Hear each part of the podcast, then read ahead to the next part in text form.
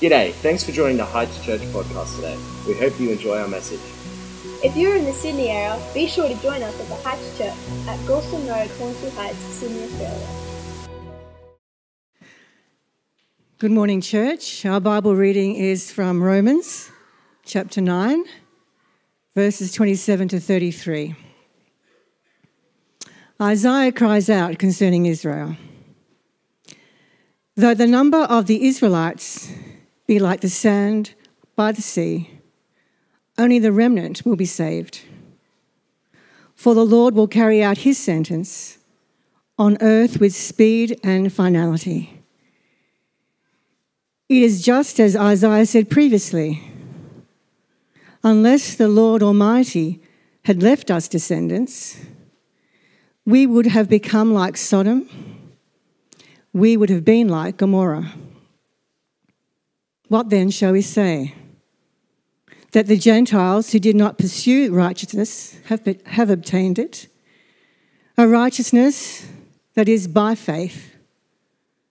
But the people of Israel, who pursued the law as the way of righteousness, have not attained their goal. Why not? Because they pursued it not by faith, but as if it were by works. They stumbled over the stumbling stone. As it is written, See, I lay in Zion a stone that causes people to stumble, and a rock that makes them fall. And the one who believes in him will never be put to shame.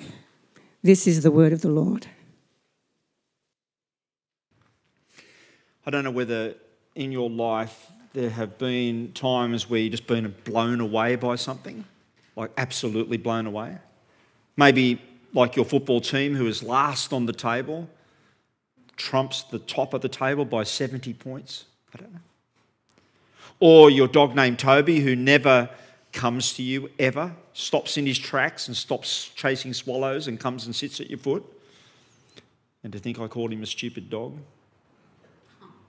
Have you ever come out of an exam and just thought that I blew that, I failed it, and that your marks come back and you just blitzed it? Has that happened to you? Oh. That's because you blitz it every time. Scientists are blown away every day, aren't they, uh, about the, the, how their theories of how things supposed to work are changed by the unexpected. And we're told that in this day and age that we'll never see scientific discovery or tech, tech advancement like we have in the last 40 years. I used to have a floppy disk, you know, that I put in this, it was about this big, it was almost the size of a record, although you may not know what a record is. So, so it's like we had this computer that you put this floppy thing in and, and it held nothing, but about the size of one picture nowadays. But I doubt that it's true that we won't see scientific advancements because the boxes that we put things in are generally blown apart every day, aren't they? After all, it wasn't so long ago, really, that people thought the earth was flat. Now, having our box blown, apart by science and by technology is one thing, because, you know, I love new gadgets, so every time the new Apple stuff comes out, Susan goes, there goes our bank account. But when it comes to relationships, though, surprises are not so welcome. In relationships, we want stability and we want predictability. And even more so when it comes to our relationship with God. We need relationships that, that, that are stable and predictable and, and have character that doesn't change. And we have that in God. But this need for relationships around God and how we think about God has caused some people to flatten God out and place him into their nice little comfortable box.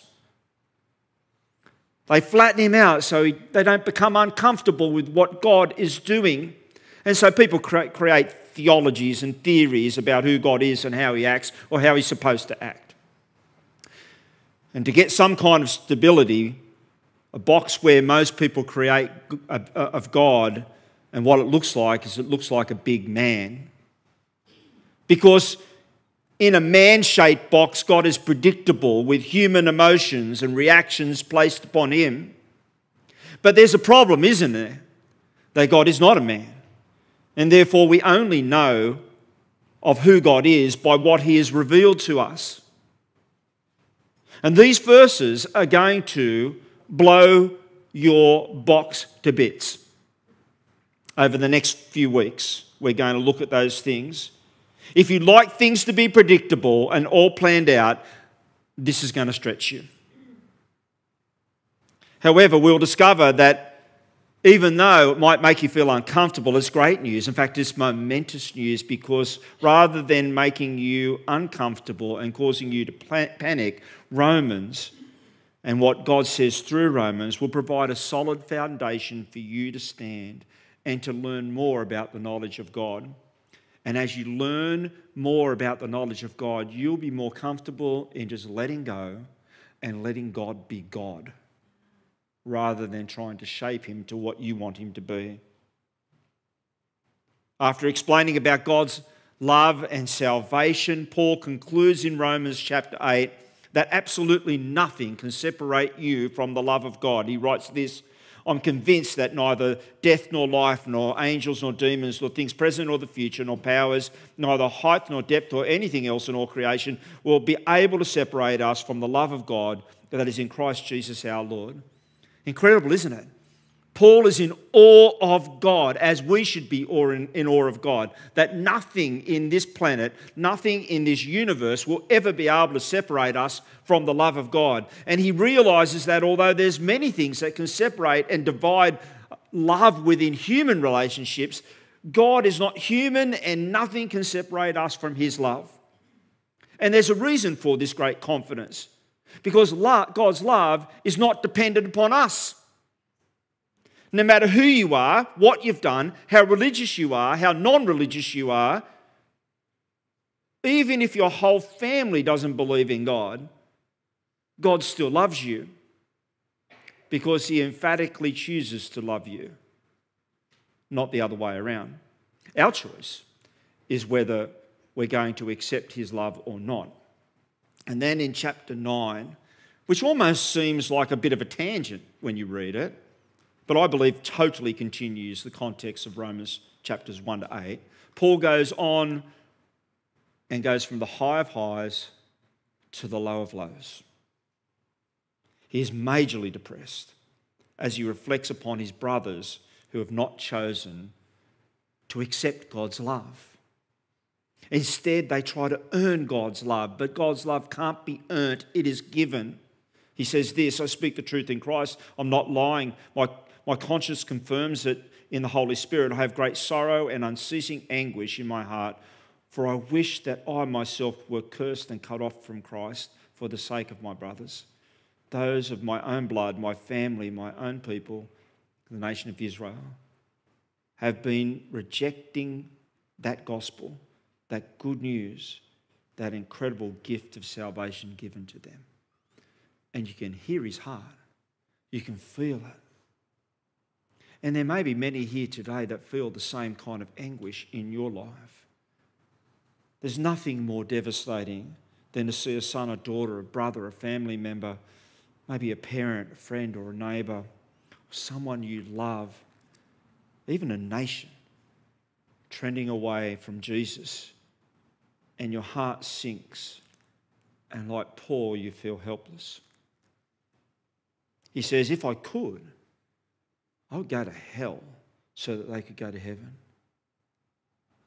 But he can't choose hell any more than he can choose heaven, as we'll see later on. So he makes the only choice that he can as a Christian, and that is a ministry with them and a ministry to them. Paul speaks to the Israelites again specifically to those loved ones who are apart from Jesus. And he says to those family members, those sons and daughters, those brothers and sisters, and in doing so, he models to us what we're to do. He tells them the gospel again. Once again, he speaks to them the same message about God's love, his sovereignty, his fairness, his faithfulness. He speaks to them that salvation is by grace not because of their race, but by grace. And we see that in verse 1 to 7. He says, Here's the thing my people, the Israelites, thinks that, think that they were just born into salvation and they don't need to personally respond to Jesus. maybe you know people like that. Australia is a Christian nation. My family's a Christian. I've gone to church. My grandparents went to church. My great grandparents went to church. I've been to Sunday school, kids, kids' church. My father was a pastor, a deacon. My mum was one of the most respected ladies in our church. I have nine Bibles in, in our church, and in the bathroom, I have toilet paper that I can read God's word before I flush. And you might even have the breath mints that, uh, that, that uh, Koorong sells with little Bible verses on it. In cowboy terms, in relation to the blessed nation of the Jews, they were eating in the top paddock. Theirs were the adoptions of sons, theirs were the divine glory, the covenants, receiving the law, the temple worship, the promises, theirs were the patriarchs, and from them it is traced that the human ancestry of Christ, who was God over all, forever and ever, to be praised. Amen. And Israel thinks because of their history, because of their ancestry, they're saved. And then Paul drops the mic. I don't have a mic, I drop there. And then Tyler would yell at me for dropping a mic. See, all who are descendants of Israel are not Israel in their heart. Someone once said that God has no grandchildren, He has only children. You're not born into it. Your friends don't pass it on. You must make a decision. It is grace, God's compassion and mercy alone. Salvation is by God's grace, by also His promise.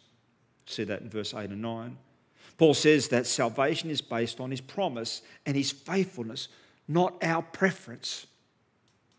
Paul uses the example back uh, to back up every single point, uses some kind of illustration. And in this one, he uses the example of Abraham and Sarah. And you might recall the story, it was given to us in, in the kids, uh, kids' story that was on, uh, on during the offering, that God promised a miracle baby who was going to be the ancestor of the Messiah through Abraham and Sarah.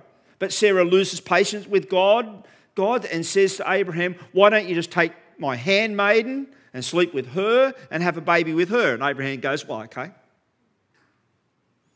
It might seem a little bit out there, but it was a solution to the problem that was just a massive problem to them. You can see they could, they could see no way that God was going to bring about that promise to them because, uh, to have a baby because they were like 80 and 90 years old. And where Abraham in the story on the, on the thing goes, oh, I'm not quite sure Sarah would have had that same response. At 80 years old, I'm going to have a kid. I'm not quite sure that would have been right up there with her response to God. But God is bigger than our boxes, and she had a baby, and Isaac was born to the promise, God's promise, not Ishmael, who was born of natural will, the one for the handmaiden. Isaac and Ishmael represented nations. And as we know, that Isaac, uh, who God chose to generate a nation of Israel, and the Messiah, Jesus, was going to come through that nation. In other words, as Paul writes, it is not the natural children who are God's children, but the children of the promise who were regarded as Abraham's offspring. For this was how the promise was stated At the appointed time, I will return, and Sarah will have a son. And God's promise is fulfilled. Certainly blew Abraham and Sarah's box apart. How did Abraham and Sarah respond to God, blowing their box apart? Well, they laughed. And this is why they named their son Isaac, which means laughter. We laughed about it. And this is how we know that Sarah didn't trust in God. Even though God was faithful to his promises, was going to bring it about no matter what Sarah was happening in her mind. She laughed. Because if you really believed the promise of God, I don't think it would have been laughter, it would have been, oh no. And, uh, and Isaac would have been some name that meant weeping and, and pain and anguish. The point is, though, is that God is way bigger than our boxes that we create.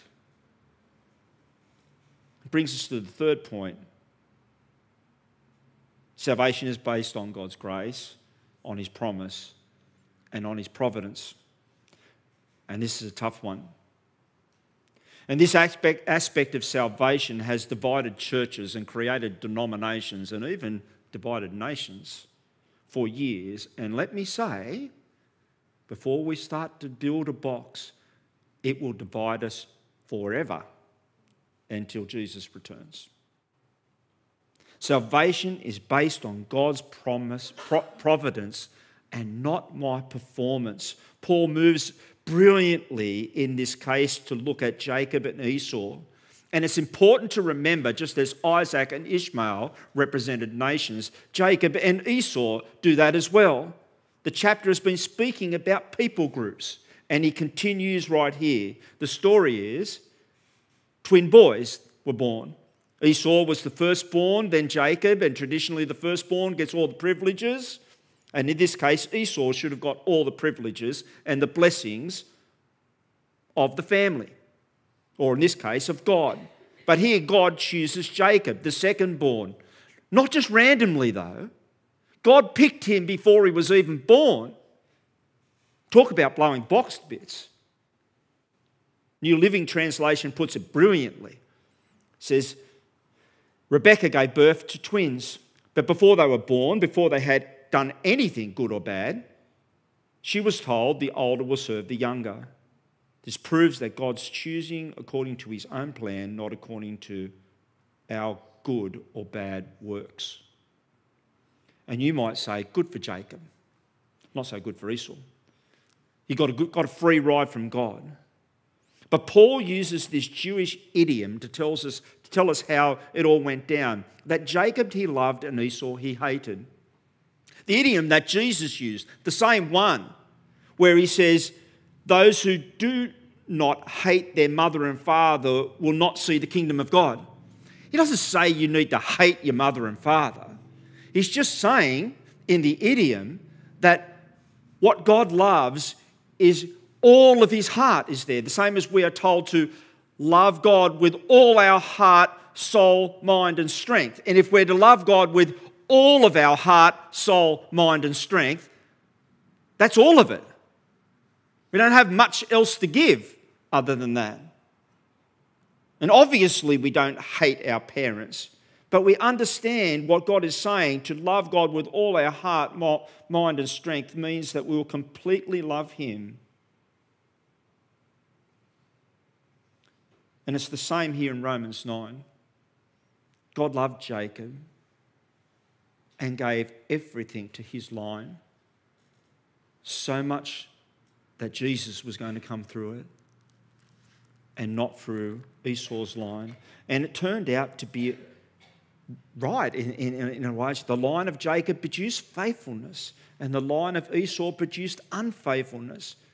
But God didn't look back at that in hindsight and go, geez, I made a good decision just because it all worked out. No, He knew. He knew how it was all going to work out because of his foreknowledge, through his foreknowledge. You know what? Ephesians says the same to you. Collectively, God's people, the church identified, sealed by the indwelling Holy Spirit, that He chose you, the church, before the creation of this world. He chose us as God's people, irrespective of our family tree, whether Jew or Gentile. Before we had any regrets, before you had any regrets, before you had any pride, or as a people of God, you had any pride, before you could do anything to make yourself worthy to God, whether good or bad, all of that is all irrelevant because God just picks you, His people. And now we choose to love him because he first chose to love us. What is clear from verses 30 and 33 in chapter 9, speaking about the Gentiles and the Jews, that everyone needs to take responsibility for their own God given choices.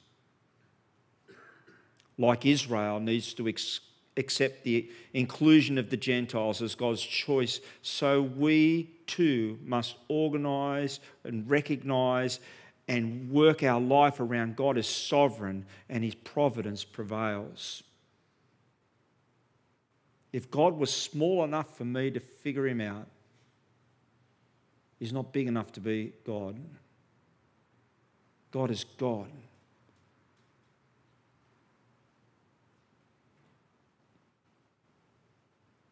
So, what's our perspective we need to walk in? It's this that our knowledge, your knowledge, and my knowledge is limited.